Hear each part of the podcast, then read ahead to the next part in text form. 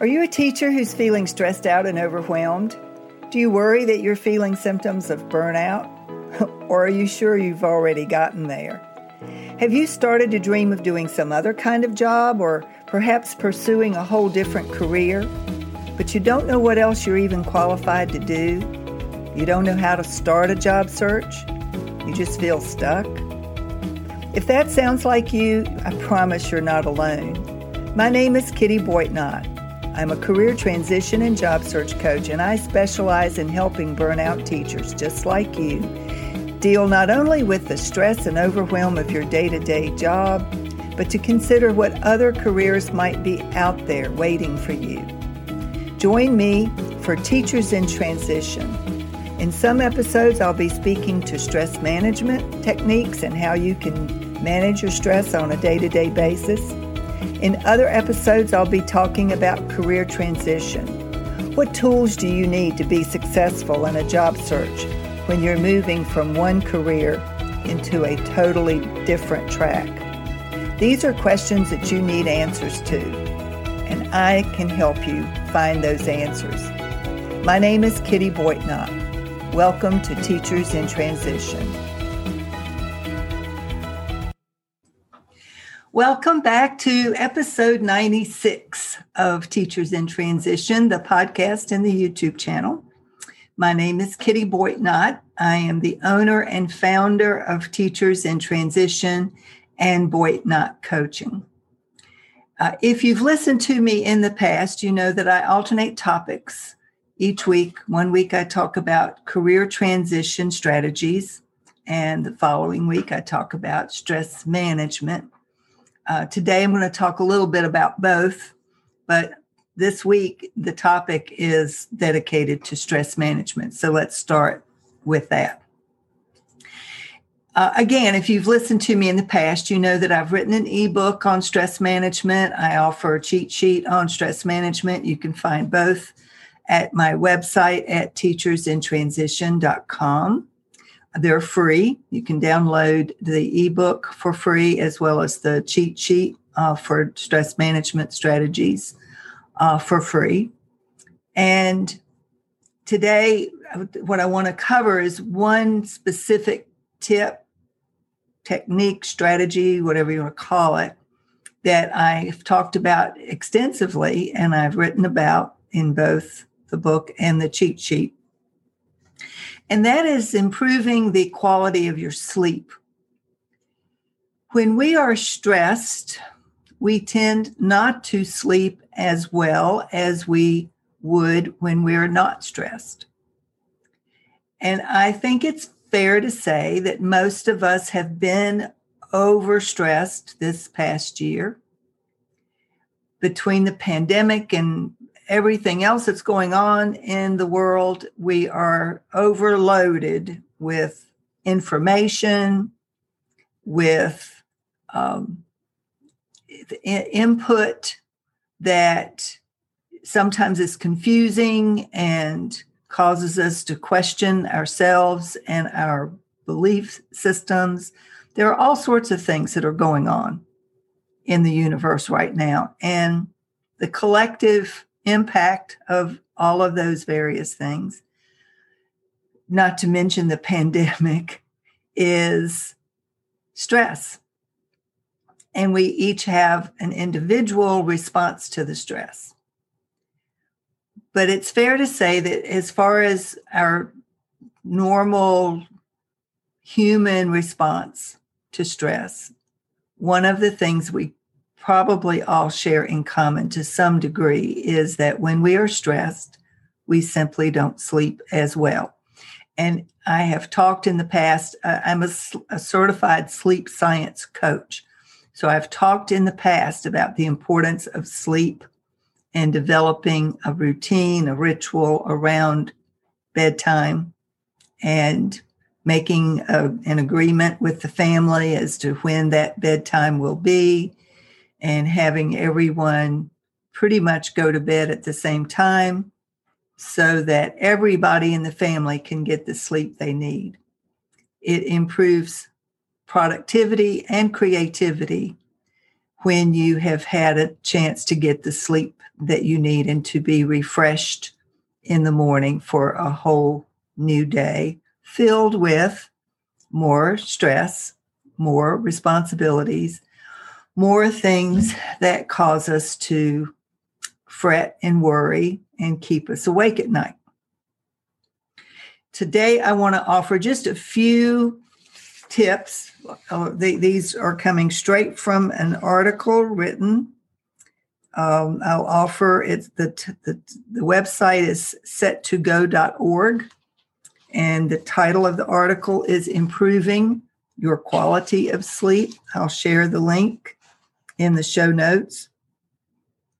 But what they they talk about is the same thing that I've talked about, which is that the quantity of sleep that you get is as important as the quality of sleep. In fact, the quality of sleep that you get is perhaps more important than the quantity.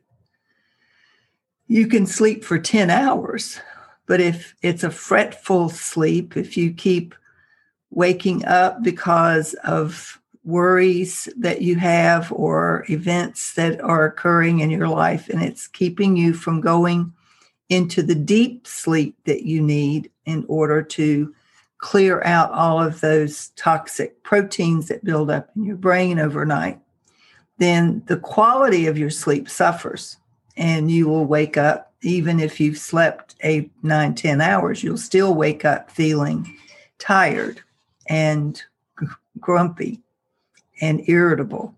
And you won't feel well and you won't be as productive or as creative as you'd like to be.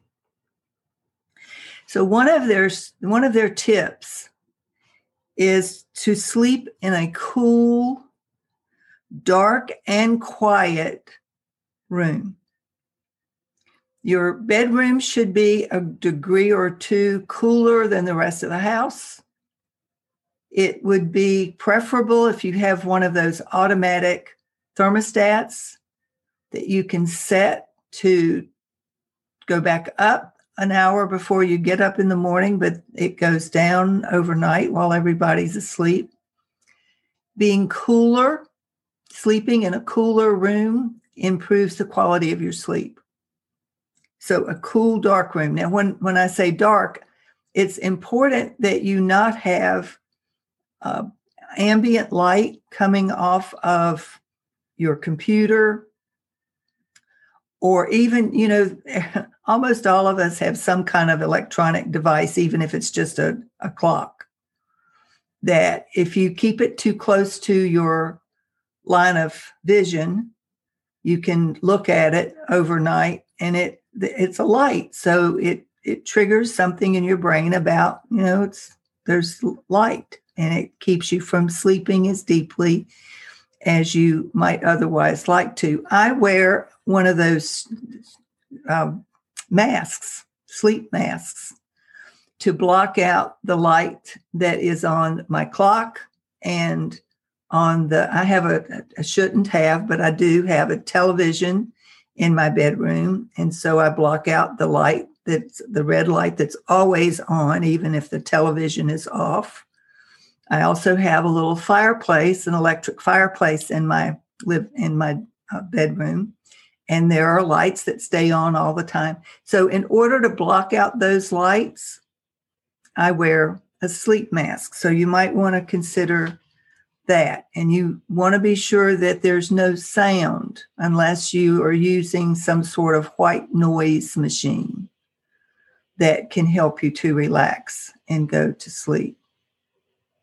But the first and foremost thing you want to think about is the atmosphere of the bedroom that you're sleeping in. You want your sheets to be cool and clean, and that will also help you to sleep better. You want to avoid using any kind of electronics for half hour to an hour before you're planning to go to bed. That means for those of you who like to game, no gaming, no tweeting, no watching of a movie or TV program that might be overstimulating. for one thing, the, the lights behind the, computer device or the television trick your brain into thinking it's daytime and delays the, ability for your brain to relax and get itself into the mode for sleeping. So you you need to stop the stimulation and turn off the lighting. And and read a book. Read a book, read a magazine, read a report from work, do something that doesn't involve a backlight so even reading from your tablet, your your Kindle, those kinds of devices are counterproductive at bedtime. So read a book, a good old fashioned book, and that'll help you to sleep better. Needless to say, it will also help the quality of your sleep if you're eating well and you're exercising. But it's important that you not eat too close to bedtime because lying down and digesting your food is not the best way to have your food digested. You know, we have gravity for a reason. So you need to eat early enough in the day or in, in the evening for your dinner meal that you have digested most of your food before you've gone to bed. You want to avoid rigorous exercise too close to bedtime. So do your exercise. It's, it's important that you exercise, and exercise will help you to sleep better. But it's important that you exercise earlier in the day, not right at bedtime. It should go without saying, but I'll say it anyway. Avoid caffeine, avoid nicotine, and avoid alcohol, especially um, in the evening. Uh, for myself personally, I can't drink coffee past one o'clock in the afternoon, or else it will have an impact on my sleep in the evening. I can't drink iced tea later than noon. There's something in the tea that keeps me awake. And while I know that alcohol, you know, a glass of wine with dinner might make you feel sleepy, original, you know, and initially it will wake you up in the middle of the night and then you'll have trouble getting back to sleep. Because all of those including nicotine if you're if you're a smoker or a vapor um, that will interfere with the quality of your sleep as well. Finally develop um, a routine and it doesn't have to be the same routine that works for everybody else, except you do need to sort of create a routine that works for the people in your family if it's more than just you. Create a routine so that at least 30 minutes before you're planning to put your head on the pillow, you start to engage in activities that will signal to the brain that it's almost time for, for sleep. So in, in my case, before before I'm ready to go to bed, I turn the television off downstairs and I come upstairs and I start engaging in my nighttime ritual, you know, removing my makeup, washing my face, taking whatever medications I need to be taking, um, getting into my sleep attire. Just that those kinds of activities will trigger to your brain, hey, getting ready for bed now. So start to relax. If you need, if you feel like you need some sort of supplement to help you sleep, it's best to avoid prescriptions. I mean, there are side effects to those that can be hazardous to your health. So be sure you speak to your physician before you engage in any kind of um, over the counter uh, additive su- supplement that might help you to go to sleep. Be mindful that for people who have a tendency toward glaucoma, any kind of over the counter sleep aid, including things like Tylenol PM or Advil PM, can raise the pressure in your eye. So you want to be mindful of that. if you need to boost your melatonin a little bit, which is one of the natural hormones in your system that helps you to relax and sleep more peacefully, you can purchase that in the vitamin section of uh, the drugstore. But be sure you speak to your physician about it before you take additional melatonin because you want to make sure that it's not counter to any other prescription that you may be taking. The main message for today is that you need to make an effort and create a routine that works for you to help you to get not only the quantity of sleep that you need, which may range anywhere from five and a half to 10 hours. For most people, for most adults, it's six and a half to eight hours of sleep that you need. Children need more sleep depending on their age, and teenagers tend to need more sleep because they're growing so fast. So be mindful of that. Pay attention to the needs of your teens in the house, as well as your toddlers and your preschoolers and your middle schoolers. All of us need quality and the proper quantity of sleep in order to function properly and to feel fully engaged in our day so that we're not cranky and irritable and easily triggered so that we create drama and arguments with coworkers and family members. And one thing you might want to try to do if you're feeling particularly cranky is to tune into what is it that's really got you triggered? What's going on? Who who said what that pushed the wrong button? Be self-aware about how things are affecting you. And if you need to speak with someone a therapist a professional of some sort do that for your own good health you would see a doctor if something hurt if you're suffering from overstress and feeling overwhelmed, you need someone to talk to about it. So find a reputable therapist, physician, someone who can help you to get through this period. What I know for sure is that this too shall pass. We will make it through this. We're just, we've got a little while longer to go, and we're going to have to do the best we can and take care of ourselves so that when we can get back to some semblance of normal, we'll be ready and, and ready to take full advantage of the opportunities that are there for us. Now, I said I was going to speak a little bit about job search, and that is because this is a week that I am promoting my Jumpstart Your Job Search for 2021 program. I have now completed the webinar masterclass presentations that I had scheduled.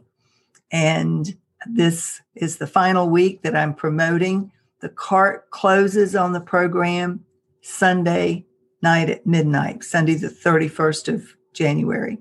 And I'm starting a brand new cohort of individuals who have signed up to be part of the Jumpstart Your Job Search for 2021, Group 15. This will be the 15th group that I have coached through the Jumpstart program. I started group coaching back in March of 2017. People who are engaged in the program have full access to the 15 modules in the Jumpstart Your Job Search online course. Eh, they have full access to email support from me for as long as they need it. They have invitations to bi monthly group coaching calls as long as they want them or need them. And even there's an option for upgrading to have unlimited one on one consultations as you work your way through the job search process. So, the reason I'm mentioning this is that if you have thought about changing your job or career in 2021, if you want this to be your last year of teaching. Frankly, it may already be too late for this year to be your last year of teaching. Uh, the econ- I don't know how quickly or slowly the economy is going to come back. It may be that you'll need to be satisfied for one more year of teaching after this year. But if you have had the thought more often than once this year that this is too much and you just don't see yourself doing this work for another, I'm talking about teaching now. You don't see yourself teaching for another five, ten, or 15 years. Now is the time for you to start putting yourself in the position to look for something new in 2021 and beyond. It takes time to learn the job search process. It takes time to learn how to use the job search tools that you need. And when I say tools, I'm talking about a lot more than just a resume and a cover letter. Lots of people think that if they want to change their job, all they need is a new resume and a new cover letter. That's not it. You need way more than that. And you need to understand how to tweak that resume and the cover letter for every job you apply for. You need to learn about the applicant tracking system. There are so many things that you need to learn before you start your job search. And you can do it uh, on a trial and error basis. And eventually you might hit on the right combination and find a, a great job but I can guarantee it'll take you longer to try to figure it out for yourself than it would be for you to get the help that you need so that you can shorten your search and save yourself a lot of time and money. So if you think you're interested, I'll include the link to the sales page at the bottom of the page. If you haven't talked with me and you'd like to have a conversation around whether this is a program that would would be good for you, would be a good fit for you, you can set up an appointment for a discovery session. I'll include the link to my calendar in the notes as well, and we can talk. I can learn about your specific situation and we can determine if, if what I have to offer is really what you need. So that's it for this week. Please stay well, stay safe, continue to wear your mask uh, if you can get vaccinated, uh, and if you if you have to, I, I, I turned in my interest form last week. I have no idea how long it'll take me to get actually vaccinated, but um, if you can if you can go ahead and get it, and let's start moving toward a, a new 2021. Have a wonderful week. So there you have it, an episode of Teachers in Transition. I hope you enjoyed the information and I hope you'll plan to come back. Please subscribe to Teachers in Transition so that you can be alerted of future episodes. And let me know if you have any questions or topics that you would like me to specifically cover in a future episode. I'm more than happy to help with individual questions as well, so email me at kittyboitnott at boitnottcoaching.com. If you are interested in finding a new career or just enjoying your life more, this is the place to start. I'm Kitty Boitnott, and this is Teachers in Transition.